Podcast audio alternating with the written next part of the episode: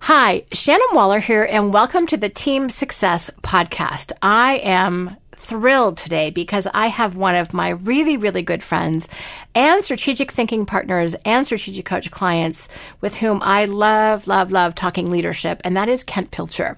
So I am very excited for you to hear Kent's perspective on his business, what their growth has been, which by the way, is spectacular, and how he really approaches leadership and leadership development in the context of an entrepreneurial organization focused in, on construction. So anyway, I can't wait to share the story and the mindset because in my evolution as someone who is passionate about entrepreneurial teamwork as an entrepreneurial team strategist, I have learned so much from Kent. So Kent, I'm thrilled that you could join us today because I've learned a ton from you. We have great collaborations together, and I've really loved working with your team. And I just am excited to bring this to an even wider audience. So thank you so much for being here. You're welcome. Awesome. So I've already introduced Kent as being one of my good friends and collaborators, but that's not nearly enough of an introduction. So Kent, could you share a little bit about where you started, who you are, Estes Construction, and let people know a little bit about your background and why we're talking? Well, certainly, Shannon. Estes Construction was founded in 1970 by my uncle, Jim Estes, and he and my aunt grew the company through its fledgling years. I joined the company in the mid 80s and took the company over in 2003. Since then, we've been on a pretty good growth track. My aunt and uncle were great at giving me tremendous business values and a good foundation. We've grown the company a lot. As of last week, we just completed our fourth acquisition.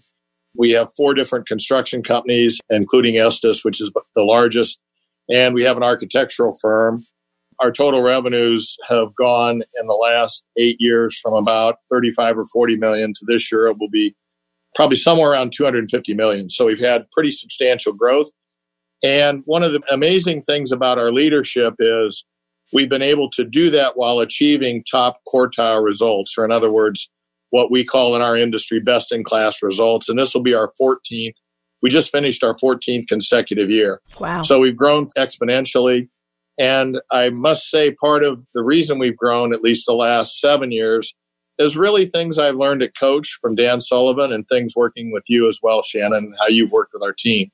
So when I joined Coach eight years ago, we were doing maybe about 35 or 40 million, and I, I didn't have any more time. I was working a lot of hours, and what Coach taught me was a different way to think and how to create leverage. And so those tools and techniques and working with you and working with Dan Sullivan as he's evolved them have really been a great testimony demonstrated through how we've grown and the success we've achieved. And so today, today we're in the process of developing other leadership tiers in each one of those companies. And as you know, you work with a group of seven in Estes. It's just exciting to see how well these tools work and these concepts work. Personally, I've become a great fan of, you know, one of my three unique abilities is talent development, leadership development. And so it's exciting to be here today and talk about that.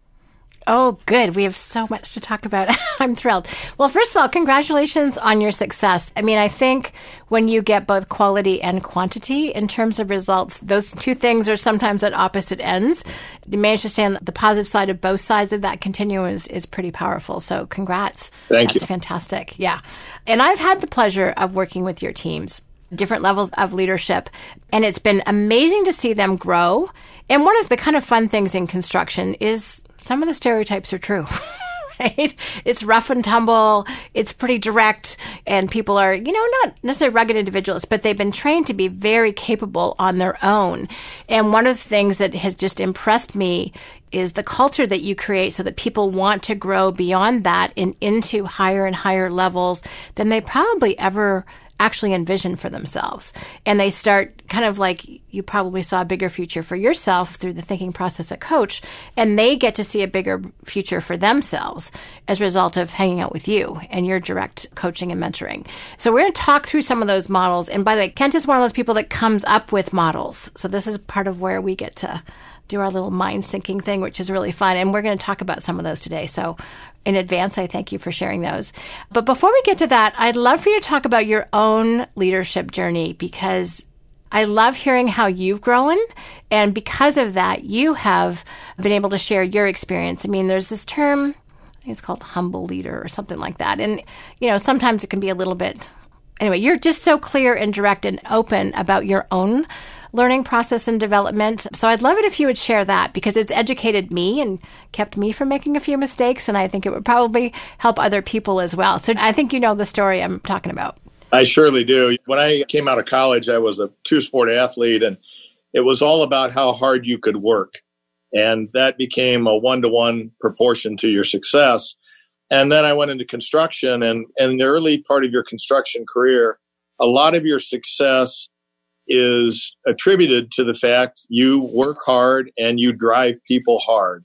And certainly in the early 80s, that was the case. You know, that was the management mindset is you push hard, you drive hard.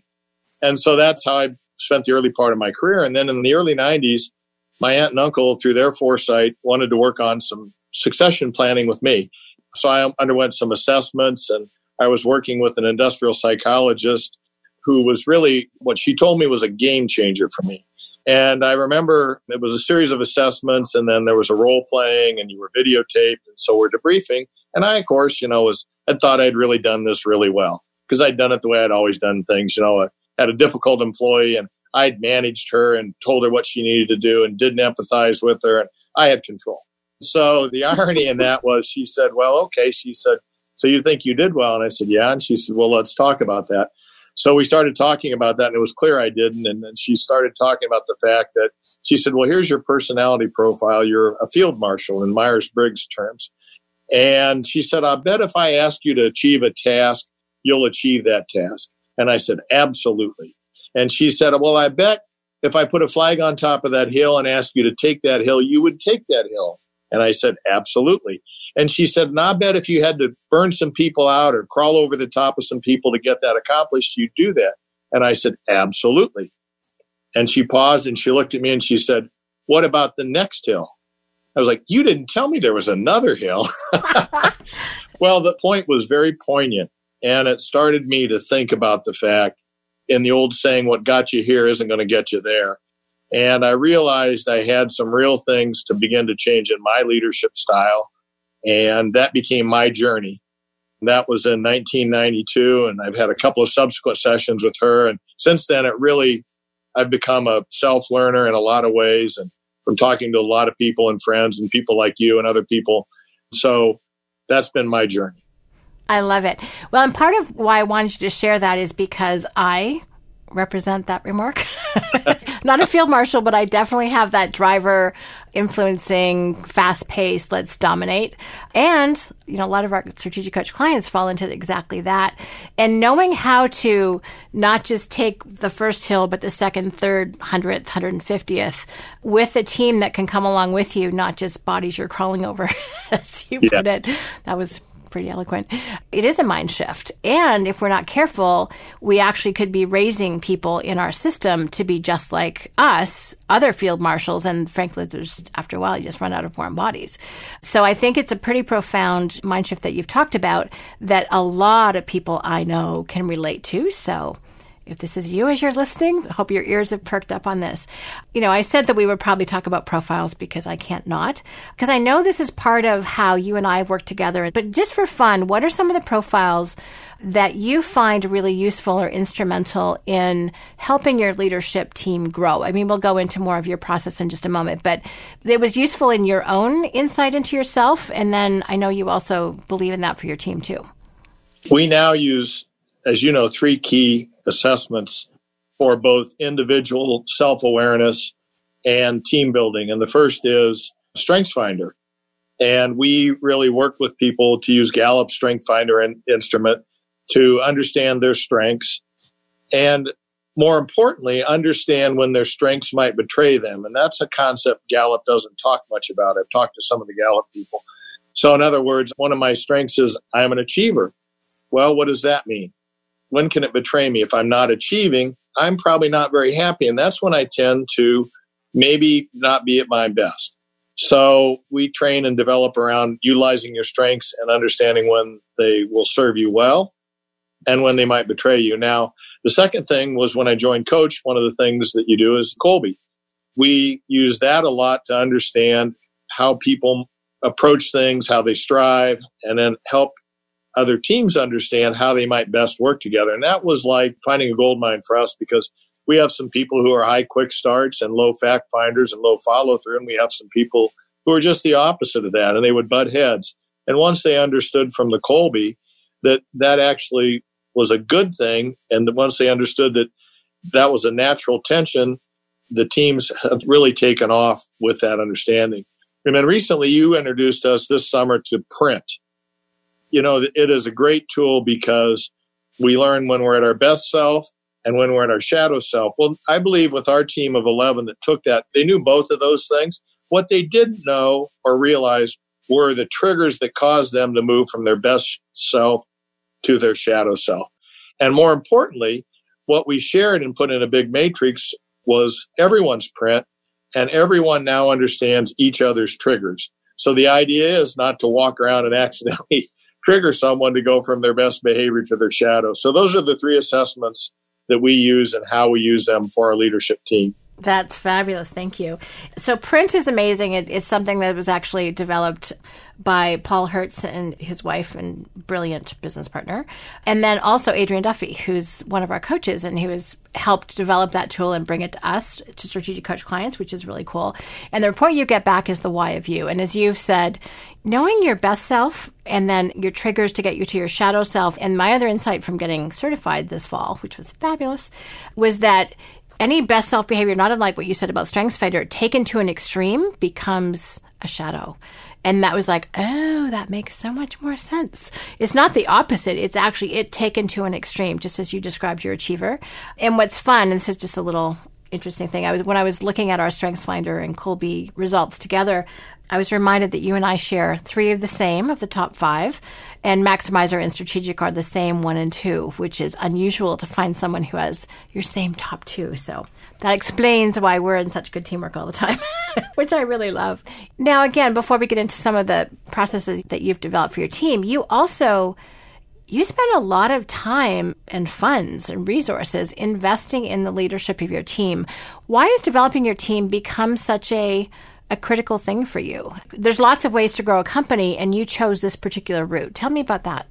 It's again an evolution. You know, as we started down the growth path, I realized first I had to do some things differently, whether it was my leadership style, as I narrated earlier, or whether it was some of the early sessions at coach where you start to realize you can't just work more hours you know it's not a one-to-one thing so the first evolution in my leadership style was i, I had to lean on our vice presidents at Estes. And if we were going to grow, they had to do more. I, I had to leverage them and I learned to leverage them and then worked with them to leverage another layer down, which now we call our director layer. Now we've grown so much at Estes that there are seven of those directors. Um, you've worked a lot with them. So the only way to grow is to be able to leverage and work through others. And, you know, coach now, Dan has a topic of who, not how. You know, that's a fairly new concept or construct, but it's all about if you want to grow, it's who can we leverage, who can do this, and not how do I do it. And I think that's where we're now working down with this director level. And we're working in two ways. One of them is an idea that you planted with me, and is a statement you said maybe four or five years ago about leadership. And your statement was people only trust you to the extent you know yourself or others only trust you to the extent you know yourself. And that, as you and I have talked, that is a very important concept because if you don't know yourself well and how you're going to react well, which is where the assessments come into play, then you're going to react undependably in front of others. And then they get tentative and they hold back or they don't tell you things. So that whole idea about learning about yourself and how you lead and how you can lead better actually became the platform of our four levels of leadership that we developed last year as this whole self-awareness, self-assessment, self-actualization that's so important if you're going to continue to grow and develop. And so we work on that with everyone in our company. And as people move up from the entry level into managing level, we call those managing leaders. If you manage one or more, one, then that's where you have to work on how do I lead others. So now I know about myself. How do I lead others? And then the third level is the operational leaders, which is how do I lead teams? The idea there becomes the whole basis of this is okay, we have to develop others if we're going to have growth. We have to learn to work through others. But the only way we can really do that is if we know ourselves and likewise help them to know themselves. Thank you. You know, as you go through life, you try and figure out a few maxims for yourself. And so far, that's about the main one. and part of it is I only trust people, other people, to the degree that I think they know themselves. So know thyself is a little bit of the, you know, we've had entire workshops where that's a section of the day, which is kind of fun. So I really love this model, Kent, of learn, lead, advance, because you actually give people a growth path yep. from everyday leaders to managing leaders to operational leaders to visionary leaders, which is, you know, the highest level to aspire to. But it starts with you. You can't just have the aspiration or the ambition to get to visionary unless you really own what you're up to. And, and the who not how is so great because it helps you helps you figure out who the right who is it's going to start sounding like a Dr. Seuss book in a moment. But, you know, you get to say, okay, well, I need someone who's really good at fact finding and following through, or I need someone who's really great at innovating, so I need a quick start. So those tools also give you the confidence to be able to make sure you're choosing the right who are, or engaging them or motivating them in a, in a way that's engaging for them. I like how you talk about self, others, team, and company.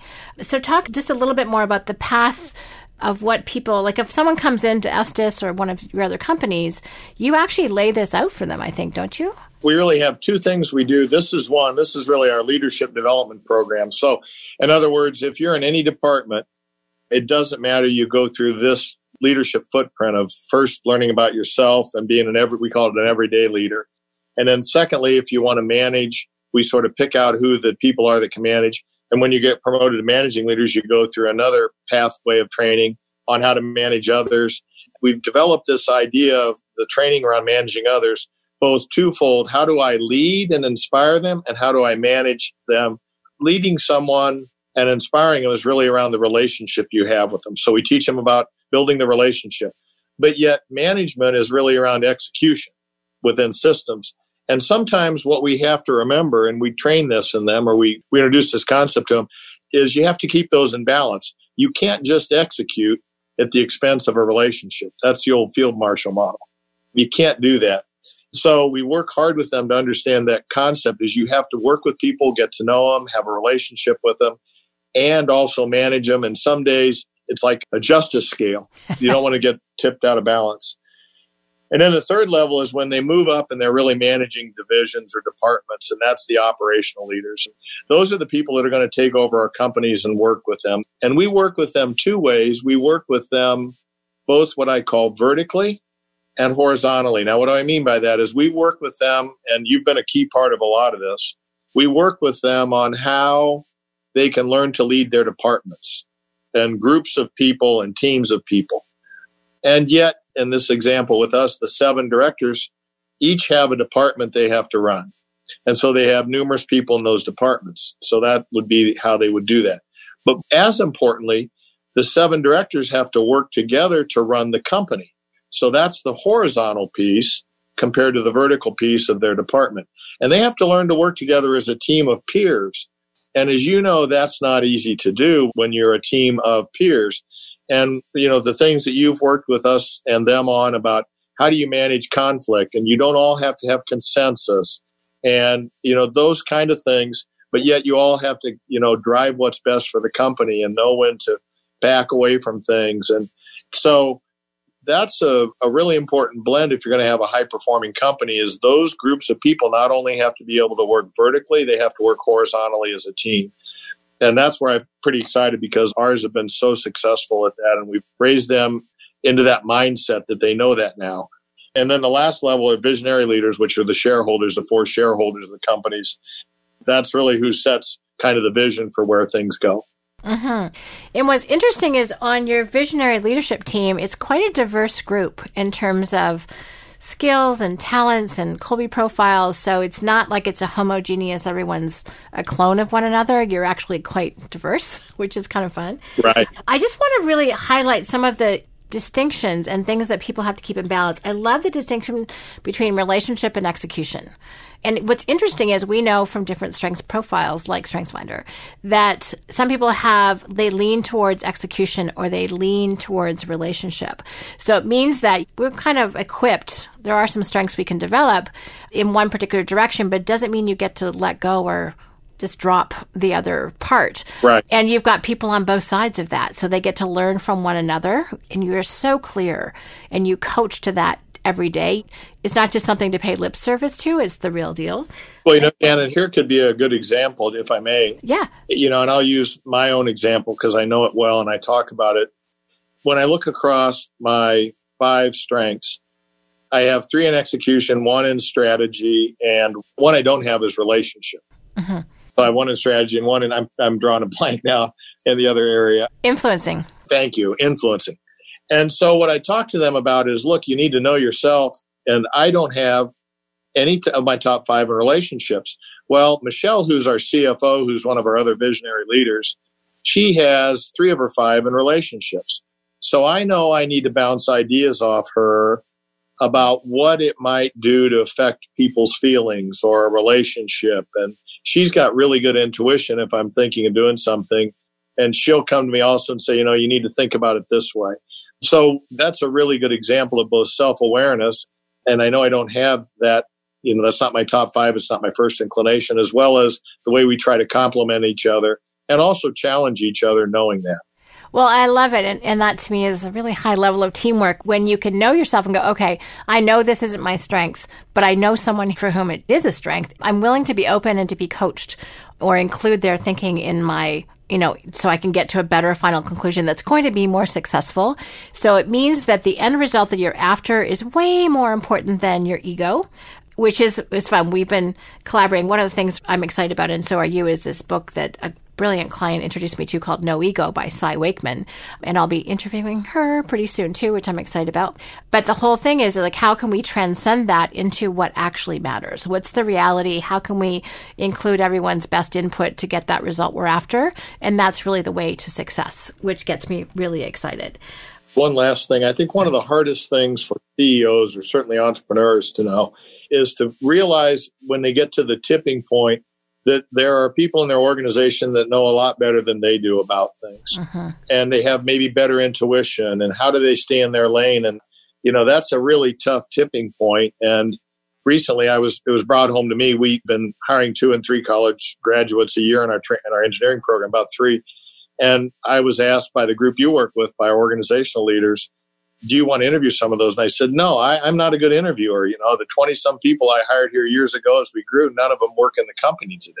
So I said, I, am happy to come in and tell them what it's like to work here and kind of give them a, you know, a welcome and a presentation, but I have no business interviewing. And that kind of caught them off guard that I, I made that point and said, no, I have no ability to do that or desire. And so I think that's the value of having a team of people around you, understanding what their strengths are and then recognizing that and staying out of their lanes. I love it. It's always fun when you surprise people by going, "No, I, I don't have any business doing that." That's it's actually quite refreshing for a leader to say that. The other thing that you talked about was the fact that your leaders need to work horizontally as well as vertically.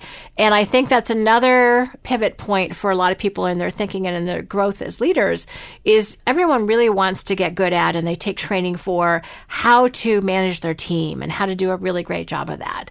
And I think one of the things that gets forgotten sometimes is at that leadership level, you do have to be able to work really, really well with your peers and not just try and win something for your team, but how are you going to collaboratively work and know one another well, not trigger one another, collaborate for the best possible result. And that's something that is not sometimes the first thing that people think about when they think about becoming a manager. They're like, I just want to do a good job with my team, but now I have to do what? I have to work with who? I think your focus on that is quite insightful. You know, one of the insights I had, I read there's a book by Phil Jackson called 11 Rings. And Phil Jackson, of course, was you know the most successful basketball coach ever with the Bulls and the Lakers. And, and it's not a basketball book; it's a leadership book. And in there, he talks about his high functioning teams when they won all these championships and how they got to you know what you know and I know to be level five functioning, which is the highest level you can function at as a team. And it started me to think about how do you bring that into business? How do you bring those kind of analogies and get people really working where they're they're really focused on the outcome and the winning well not for the sake of winning but more for the sake of going through the process and working the process and trusting the process and trusting each other you know, it takes a long time to build trust. Mhm. So, how do you begin to build trust with each other? Well, it goes back to how well they know themselves and react in the groups. But that concept really intrigued me as a way that if we're going to succeed, we have to have high performing teams. hmm And you do. I mean, there's no way you would have grown, you know, that exponentially without that kind of focus. So you had an insight about your overall company that I found really amazing. And that is that really the almost the purpose of your company now is leadership development. It just happens to have a specialty in construction. Can you talk I about just said that to Dan Sullivan yesterday. I said, you know, we have become a leadership development company that happens to build buildings or does construction. And it's how we think about everything, you know, because at the end of the day, it's all about people, right? We're a service business. Uh-huh. Most businesses are. Years ago, I read a the book, The Fifth Discipline, which is, if you're familiar with this, you know, it's a rigorous read. It's like a textbook. And the one concept that I embraced from that rigorous read was the idea that the only competitive advantage we can have is to outlearn our competition. And I have seen and lived that. It's the only competitive advantage. And the only way we can outlearn them is to instill in people the desire to want to continually self develop or self transform. Hmm. You got to get to the state of self transformation. So that's really what we try to instill in our company and leadership development and personal development as well.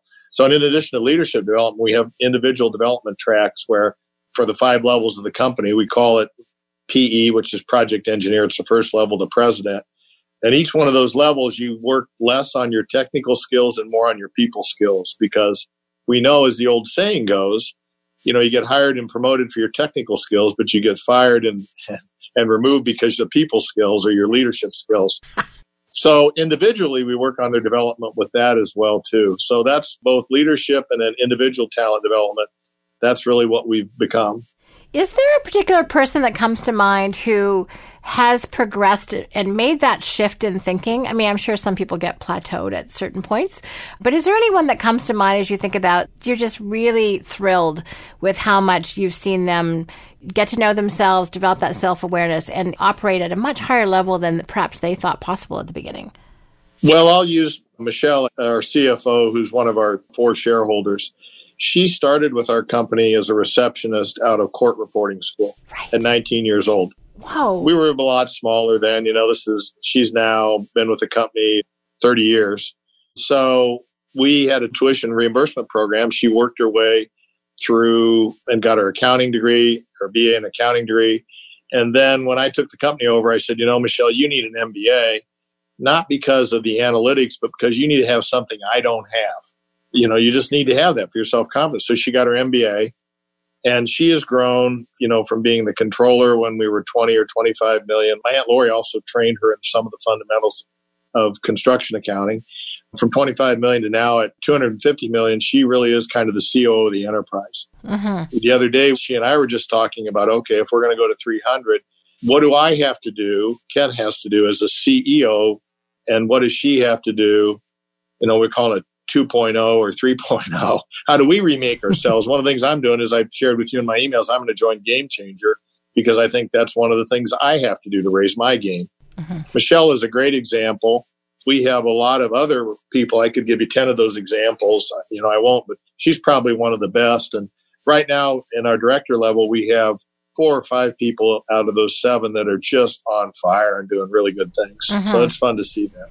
Well, from receptionist to COO is pretty dramatic. and a company that's grown eightfold in about nine or 10 years. And she has been on top of that every step of the way. So she's moved through a lot of ceilings of complexity. Yeah. And Michelle is also an incredibly calm, quiet human being. If you're not paying attention, you could be completely taken by surprise by just how capable and powerful she is, but she doesn't wield it with any force. She's just a quiet, dominating force, is how I like to think about her. She's lovely. Yep, Yep. that's a good analysis. One of the things she had to learn as part of her leadership development was that she would sit and take everything in a meeting and sort of mull it. And, I, and about four years ago or five, I said, Michelle, you can't do that anymore. You have to acknowledge people. You have to engage in the meeting. And I know your style is you want to take it all in and think about it, but they're looking for some comment. Now, you don't have to have the answers. You can say, look, here's what I heard. Let me think about it. But you have to have some level of engagement. And boy, does she engage now. and in all the right ways, you know. I mean, she gives people feedback and she'll challenge them in good ways and things like that, but in a very unassuming way that isn't threatening to them. It was funny, not long ago, I had talked to her maybe two years ago about really kind of stepping up and challenging me in some areas. And she was giving me a really hard time in one of our shareholder meetings and, and kind of about, you need to do this and you need to do that. And I said, wow, I see you have found your voice, Michelle. You're like, oh, did I ask for that? I think you have found your voice in that, which is exactly what we need. But anyhow, did she love that? Oh yeah, she smiled and had a good shot. We've had a good laugh since then about that.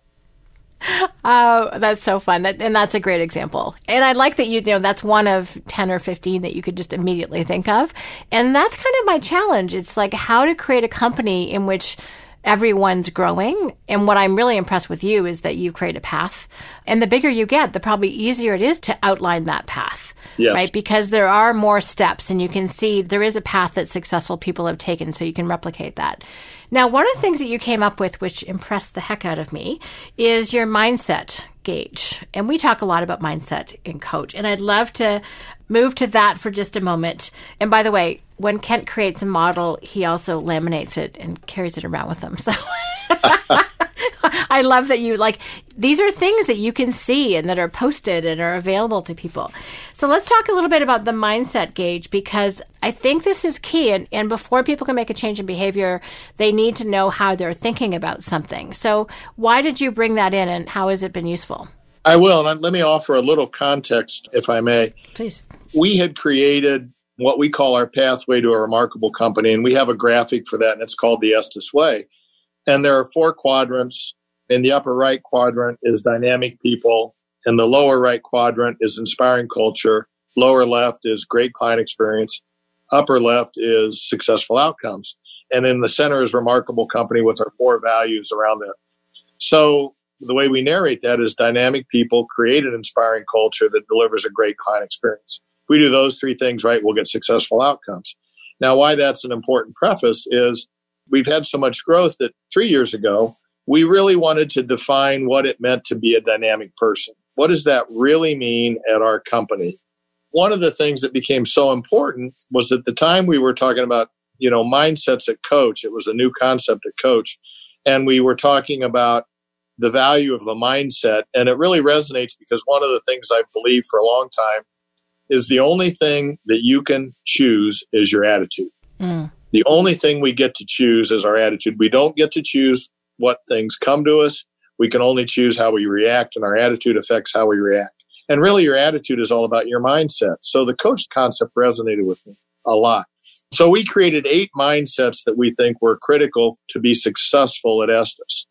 They're around in a circular shape. And then we defined, we had teams of people define what each mindset meant. And then we did some training. We did nine hours of in classroom training for 80 people in management about what each of those mindsets meant. So it was a big investment. And then, and then on the flip side of that chart, as you know, there's a scorecard for you can measure your own mindset that we created. And you can walk around our office and you see those things posted a lot around in people's work areas. And we talk a lot about that when their mindset is impacting their performance or when their mindset might impact their decision or what the right mindset is. So that's how we've taken that, and it's how it fits within our context of what it means to be part of the Estes way and a dynamic person. So let me ask you a question about this. I have inside intel here. So I have the gauge, the mindset scorecard in front of me. So one of yours is relationship, which is, is great. And then the contrast from negative to positive. Negative is I am unfriendly and don't trust others, which I love how direct that is. And then positive, I build relationships and trust with others. You know, so I build relationships and trust. And the scale is one to five. Now, question is, do people score themselves honestly, like on the lower end? Do you find that people do interact with this in a very authentic way, or do they try and go, oh, I'm sure they're going to want me to be a four? What's your experience? I think the way I see them using that is kind of interesting. And it's more about an assessment of where they are at a moment in time. For example, let's say a client has just called me, and if I'm a project manager, a client has just called me and is upset that something isn't happening the way he thought he should happen. And in that moment, I might say, you know, I don't care about the client. I just got to get through this thing. But then be able to look at that scorecard and realize, well, that's not really the right way where I should be. I should be moved more over there. I've heard stories of people using the scorecard more to kind of get a quick assessment of where they are and realize they're not where they need to be. So they don't look at it as necessarily a static thing. That's awesome. So they use it as a coaching tool, really, for themselves.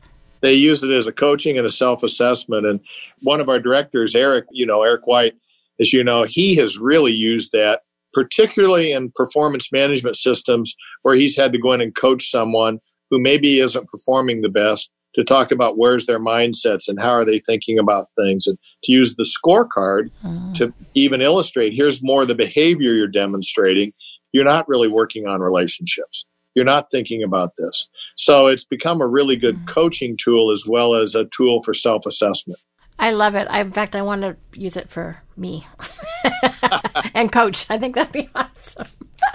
I love it. Do you mind if I share the mindsets because I just think they're so no, please useful. do. Yeah. And what's your definition of R and D? Rob and duplicate. So you, anyone can rob and duplicate this. It's R and D work in construction, of course. Of course. And please give credit where it's due. So relational, positivity, and learner are really the end in mind set of mindsets and attitudes. Collaboration, which is collaborative, reliability, and innovative. And I'm just going to share this one because it struck me. The negative side of that is I lack creativity and value traditional thinking versus I make changes by introducing new methods and ideas. And one of the things I've become aware of, again, Cy Wakeman kind of highlighted this for me, you can no longer afford in our rapidly adaptive world to hang on to old methods, especially just because you want to. Just being open and resilient and confident and capable in the face of that is extra important. So we don't get to hang on to old mindsets or old ways of doing things. So that struck me today. And then your two leadership attitudes or mindsets are grit and ownership. So really great core things, and not too many, very doable in terms of assessing yourself. So, relational, positivity, learner, collaborative, reliability, innovative, grit, and ownership. So you can riff off those if you're looking to create your own own mindset scorecard, which I think would be awesome. So this is fascinating, and core values is really important to Estes and to how you grow people within your team. Is there anyone who's no longer on the team because they could not share or live up to those values? Oh, yeah, there are, you know, especially when you have growth. We don't have a lot of turnover because we try to develop people, but we've had people who have come on board and who just have made the choice. Our performance management system is around those four values, as you know, and we have 11 competencies. So everything is driven around in these 11 competencies of how you demonstrate those four values. And we've had people who have made a choice not to want to take corrective action. Or we've also had people who've said, you know, we had one guy that'd been with the company 10 years and he'd been a good performer, but the level of complexity had changed. And he said, you know, maybe it's time for me to move on. And he went and got a different job. He's a good guy. He's done good work for our company, but he just, bless his heart, he realized that. And of course, we were trying to help him realize that, but it was his choice. He left here with dignity and he's in a place now where he really likes it in the role he's in. So you have sort of two examples of those at each end. One of them is where someone makes a choice just not to change. Another one realizes the cheese has moved beyond them. Mm-hmm. They can't keep up anymore. So that's how we try to work with people, but we don't have a lot of turnover even given those two examples. That's amazing. So, the other question I'd like to ask, because I think we can learn from other people's successes, but I think it's just as easy to learn from the challenges. So, you guys have some big goals sometimes. And sometimes the team has been like, oh my gosh, how are we going to pull that off?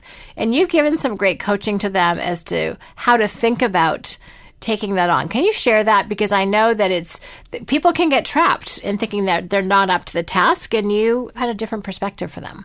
Without using too many numbers, here's a good example. The last two years, we've been working on this team of seven directors to drive Estes. Last year, last year meaning 17, I introduced them to the whole company and its performance. And they'd really seen some things at about midway through the year. And then the year we just finished in 18, we said we're going to start early. And so I also cautioned them that I said we use a forecast for how we're going to finish the year. We were like we treat ourselves like a public company. We plan our revenue, we forecast it. It's one of the ways we drive outcomes. So we started on the forecast. And if you went, looked at the first quarter, the company was in the red and we were, oh, a long ways away from achieving the goal that we wanted to have for the end of the year. And I warned them about that. I said, look, you got to believe in yourselves. I've done this enough now at enough levels. You just keep working the process. So we got to the middle of the year, June, and we were all of a sudden, just in three months, about halfway there. And some things had come on board. They kept working the process. They were driving some key initiatives. And we got to September, and now it looks like we're going to make in September, at the end of September, we were going to make maybe 85 or 90% of what our goal was, which is a pretty heady goal for net margin. Lo and behold, they don't know this yet, but we just beat the goal by 10%. So we went 110% of the goal. So my message on Monday to the seven directors is going to be look, here's the chronology. I've got the numbers from Michelle. Here's where it was, what I just said. And here's how you got to believe in yourself and both working together. You guys drove this. The officers didn't drive it, they drove this. Now, Michelle helped them, but the last two years they've driven. This year they drove it the whole year. It's a great example of, you know, believe in yourself, work the process, lead others well, and you'll achieve better than you might have thought you could. Mm-hmm. That's fantastic. And again, your company is not shy about setting big, heady goals, as you said. so that's often a challenge. But you had the great coaching and they had the receptivity and capability to do that.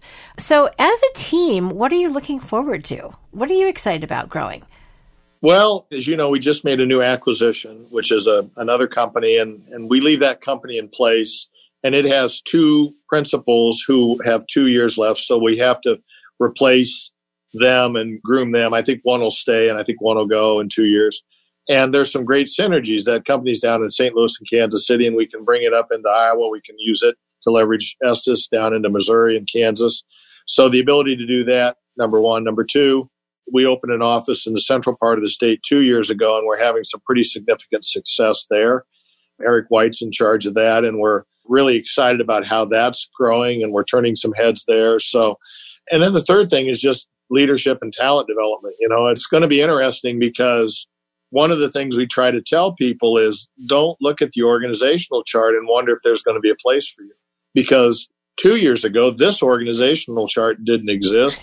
two years prior to that, that organizational chart didn't exist you just keep driving and doing the right things and we'll create a place for you in one of the companies so it's going to be fun to see how all that unfolds but we have a lot of people growing very quickly and i'm excited about that and what that holds and you know now you just sit back and coach it but what's fun for me is i meet now with i have 21 quarterly meetings because i'm so interested in how people are learning we have 11 people in our project engineer training program that are right out of college I meet with them quarterly because I want to know how they're learning. They don't report to me.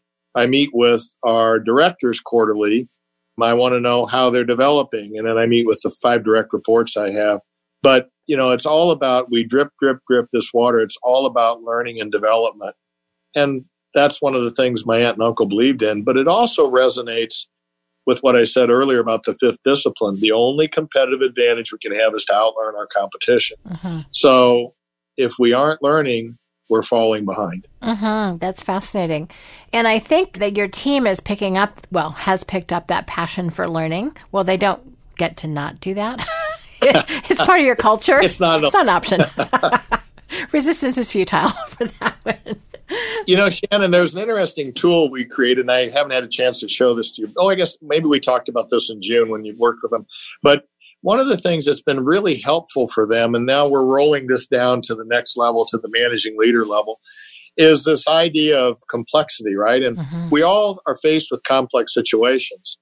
So we conceive this idea that when someone opens a conversation, we want them to have their own thinking framed around where is your head? So if I'm in a situation, where is my head? Am I feeling confident about this or not? So much less when I communicated with someone. So we've identified now three levels of complexity. The first level is called I got it. So in other words, we've all been in situations that we've approached where we felt confident about it. We knew what to do. We felt good about it. That would be a level one. I got it. That helps me self identify where my own psyche is in this. And more importantly, when someone comes into my office or when a managing leader goes into an operational leader's office, they can say, Look, I got a level one for you. What a level one means in that case is this is just informational. So, in other words, if one of the directors comes in and says, I have a level one, I pretty much am not supposed to say anything. I have no right to say anything. They're giving me the courtesy of information. Now, the next level is level two, which is they first self assess. And we've all been in these where, you know, I'm not quite sure. I've been thinking about it this way, or I might approach it that way, and I'm not quite sure. So that helps them frame that. And then they have to decide okay, what do I do now? Are there other resources I need? Who do I need to bounce this idea on? Who else do I want input from? Those things. Or if they, for example, come into my office and say, I got a level two. Now it's instantly clear why they're in my office. And they'll talk about the level two, and I might respond like this. I might say, Well, have you thought about this? Or have you talked to so and so? They've been through this. So that idea does two things. It adds real speed and clarity to that conversation why they're there. It adds to them real speed and clarity. Where is their thinking? So level two is important. And then the last level, of course, is level three. and we the way we have level three is I have no idea. and I have no clue. I have no clue. And we like that because first off, you know, one of the important things we all have to learn is that when we're in space where we have no clue, they have to get their head around it and admit they have no clue. And then someone comes in and says they have no clue. My job isn't to solve the problem for them or tell them the answer because what we're trying to do is teach people how to think, not be order takers. So I might say, well, how could you think about this? Or maybe, you know, John has been through this situation. Maybe you should talk to John. He might have some ideas for you. You're really trying to consult on what resources are out there, or how they might frame their thinking, what their options might be, and that kind of thing. So those three levels have really helped people get clarity around where they are because we don't always know that when we're in situations. And then likewise, when they're communicating with others, instantly when someone walks in to have a conversation and they say, I have a level this, a level one or two or three, man, you don't waste any time trying to figure out where they are or where you should be. I love that. And that is such an incredible practical takeaway, Kent. So thank you so much for sharing it. And I remember this because we have chatted about it briefly and I love it. I mean, there's something just so freeing to be able to say, Hey, I got this. Just want to let you know. Or I'm not quite sure. Let me bounce this off you to make sure I'm on the right track. Or frankly, I have no idea what I'm supposed to be doing here. And there's such permission. So underlying so much of what you've talked about is the culture of openness, growth, learning, not standing on position, not standing on past performance. Really, how do you grow into something? And sometimes that means admitting, I have no flipping idea. I like that. To your point, we try to tell and train people that look, it's a sign of strength, not a sign of weakness to raise your hand and say, I don't know, or I'm overwhelmed, or I don't know how to approach this, because that says you know where you are. Mm-hmm. And don't kid yourself. It will only add to your anxiety if you continue to try to muddle your way through those situations. So if we talk just that directly, it's a sign of strength to say any one of those things and then go collaborate and get help, not a sign of weakness. That's at the foundation of what we try to do. Well, I love it. And again, it actually, as you were saying, I'm like, oh, that's another way of knowing yourself, knowing where you're at. So one of the things that strikes me, Ken, as we start to wrap up is that you just give people so many tools and ways of talking about things. Be it, you know, here's my Kolbe profile, or here's my strengths finder, or here's my level of complexity right now, or this is where I'm at with this particular mindset you know, I'm realizing I'm not feeling particularly relational at the moment. I might need some help with that. You give people all of these tools. It could be in the form of language, questions, what have you, so that they can in fact be in teamwork and collaboration and partnership rather than stuck in position or ego or any of those other things that people get trapped into. So that impresses me because I think that's kind of the framework you know, that's the infrastructure that allows people to grow and allows people to actually expand into what's possible for themselves.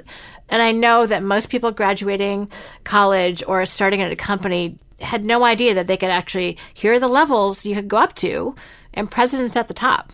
A lot of people, they're ambitious, but not to that degree. So the fact that you've created that infrastructure that's so clear, one of the things that's almost always missing in most entrepreneurial corporations or companies is actually what is the growth path. And the fact that you've put layers around that, you invest in training, you invest in time, you create models, you use profiles is kind of outstanding in my world. I don't see that very often. And even if someone does it at the most bare bones level from what you've talked about. Uh, there's so many takeaways from our conversation today. So, last thing, any piece of advice if someone has been that kind of rugged individual field marshal and they're looking to kind of develop themselves, develop their teams, create a more of a leadership development capability within their organization, what are some initial first steps that you would recommend for people? Well, that's a great question. And if there's a metaphor, crawl, walk, run that we use a lot, and we're really running at this stage. So, first off, don't be intimidated that you have to try to create all these things out at once. So, I think the first question is how do you start to crawl? How do you start to both change yourself or your leadership? How do you begin to leverage others, get them to buy in? Coach has been a great place for me. You've been a great person to work with our teams. So, my analogy there is find some other resources. First off, set your mindset that you want to do this and commit to it because it's all about mindset. I had to change my mindset. Some days that was easier than others until I learned those behaviors. So think about your mindset, change your mindset, start slowly, but ask other people who've been on the journey for their ideas and talk to your people. Be a little more open and transparent about what you want to do and see if they won't be part of that. So you're going to need help. You want leverage. The way you get leverage is either other people who've been through this journey other people outside like coach or Shannon who can help you. So there's a lot of resources, but we learn these things as we go. There's no right or wrong. It's what works for you. But a lot of this is around our own mindsets and the limitations we create with our own mindsets and wanting to break through that. I love it. Well, I cannot thank you enough because I feel like we've been able to pull together lots of things that you've shared with me over the years, models that you've bounced off me. And I have to say, the levels of complexity, I think I need to have that on my whiteboard. I think that's very cool. I'll scan it and send you the graphic we created with it. Awesome. We have delegation levels, but this is really cool because it gives people that conversational structure to come in and the context is set immediately. And I think that's one of the things that slows slows business decisions down is we don't have the context and you just manage to set the context immediately and that means you can move ahead. And since we're all after results that are faster, easier, cheaper, and bigger, better, it's an awesome way of doing that. Kent, thank you. Thank you, thank you, thank you. You're welcome, Shannon. I've enjoyed it. Thank you. And I love talking about leadership and I love collaborating. And I'm really excited because, again, to I talk to lots of entrepreneurs and work with lots of teams, and you have one of the clearest and best structures and best ways of articulating of anyone I know. So I really appreciate sharing your expertise with other people and be willing to do that. So thank you for your partnership as always. You're welcome. All right. So Thank you so much for listening to this podcast. If you have any questions or comments, please let us know at questions at strategiccoach.com. I hope you've excited and got as many insights as I have from this conversation with Kent. And I'll talk to you next time on the next Team Success podcast. Take care.